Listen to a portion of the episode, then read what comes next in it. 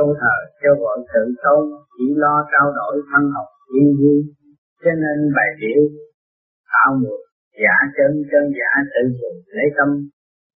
Hành pháp là phương tiện để giải thông mọi sự phức tạp của nội tâm. Còn trí ý, trao dồi, sửa đổi, thì mới đi đến sự sáng suốt, thông minh.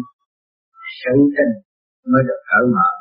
Tham lam lại trở nên thờ thì lại chân mở trở minh xuyên qua thế sự nhân tình hay là chân thật sửa mình hơn ai.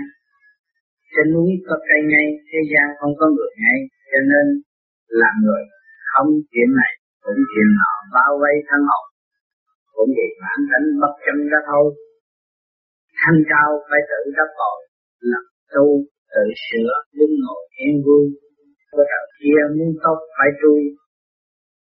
Người thật phải sợ mới vui tâm lòng sự biến chuyển của ngũ hành luôn luôn được thay đổi, mới mẻ và thanh cao.